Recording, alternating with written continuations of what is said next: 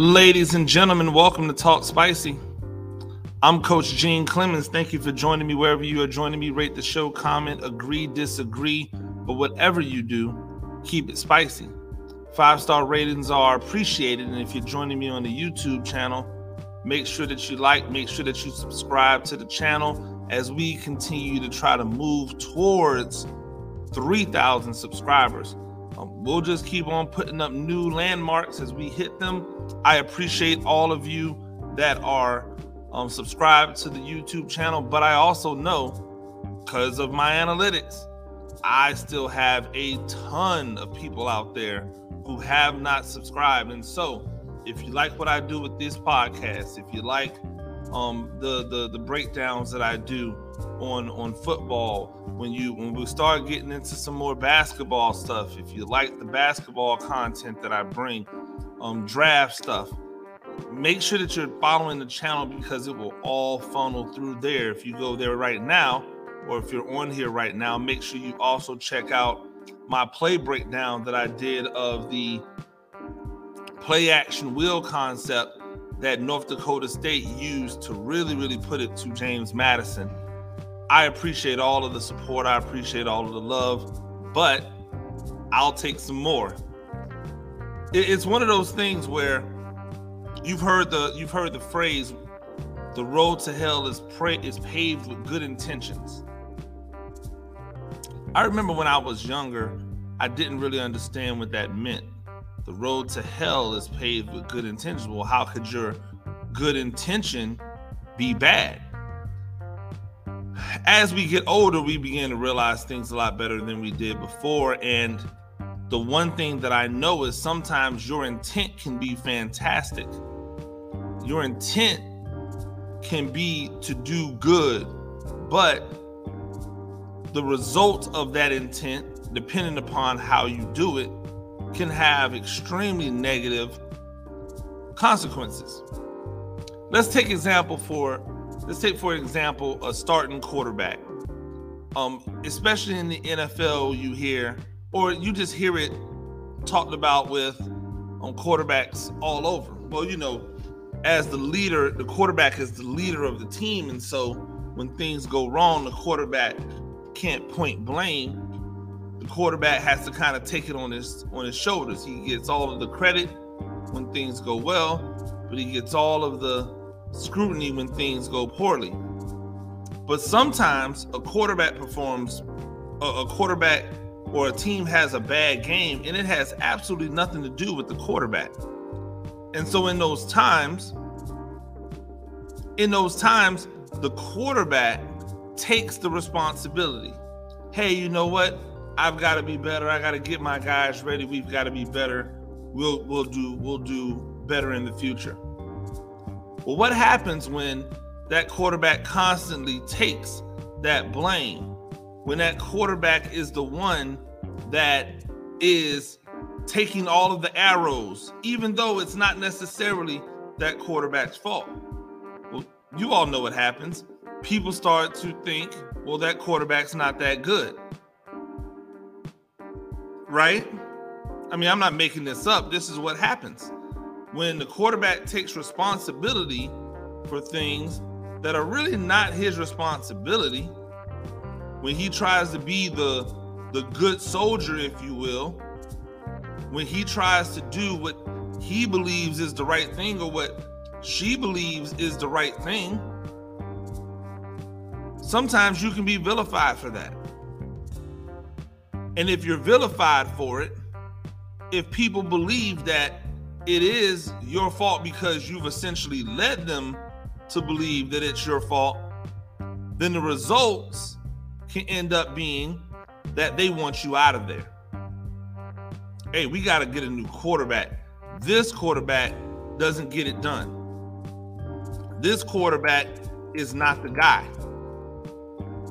Well, if it's not your fault, your good intentions to try to take the um, the heat off of others to try to take the blame from others has now backfired.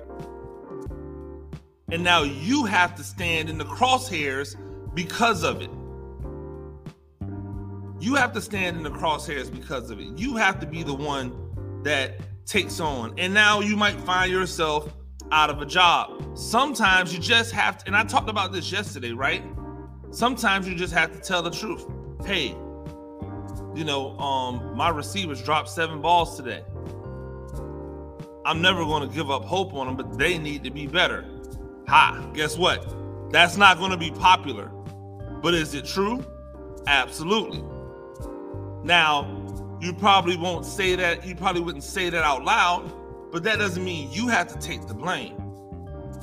How many times have we seen coaches when their team is clearly not good? The coach take the responsibility. Hey, I've got to get our guys ready to play. All of the coach speak that we have all been raised in this in this profession to do.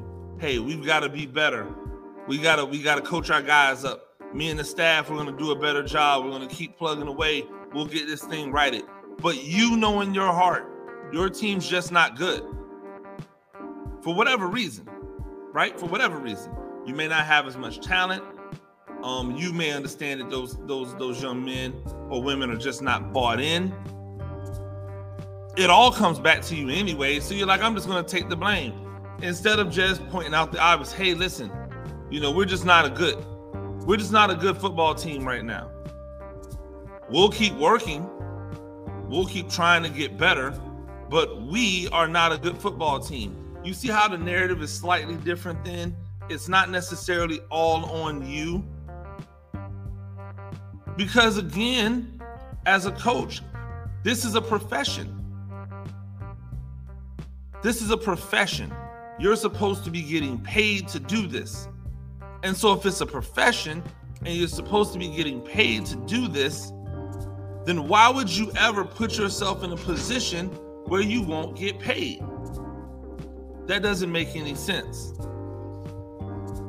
What makes more sense is to state the obvious hey, we're not very good.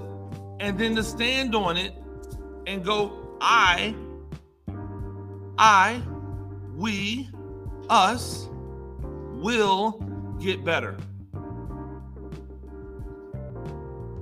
How many times in a relationship have you just taken the blame in order to get the in order to get the argument out the way? Right? There's an argument going on, it's a back and forth. You don't really want to engage, so you go, "Hey, that's on me." And you think that you're doing the right thing you believe you believe that you're just dead in the conversation. Meanwhile, in that other person's mind, they've given you the blame for something that may not have even been or may not have been your responsibility, may not have been something that you caused. It might be something completely within them, but because you've given them the license, they're going to now blame you because you gave them the license, because you made it possible. See, we do these things all the time and we don't even really realize it because our intent is good. Our intent is to not cause harm or conflict or issues for someone else. We feel, and this is the hubris of us, we feel as if we're strong enough to hold it all we feel as if we're strong enough to be able to take whatever it is the, the, the life can can can can can deal out to us because you know we're built for this. If you listened to the podcast a couple days ago, some people are just built for this. But guess what? A lot of us believe that we're built for it, but we're not. A lot of us are not ready to take the fallout from what comes when the good intentions go bad. And then we feel intact. We feel as if we were wronged. I can tell you personally, there have been times where good intentions have gone bad. As a coach, it happens. And when it happens, I have to be ready to, to, to pivot so the thing I'll tell you is make sure that you're ready when the intentions don't match what you hope it would. Ladies and gentlemen, that's Talk Spicy. I'm Coach Gene Clemens. We do this thing a few times a week. Rate the show, comment, agree, disagree, but whatever you do, keep it spicy. Peace.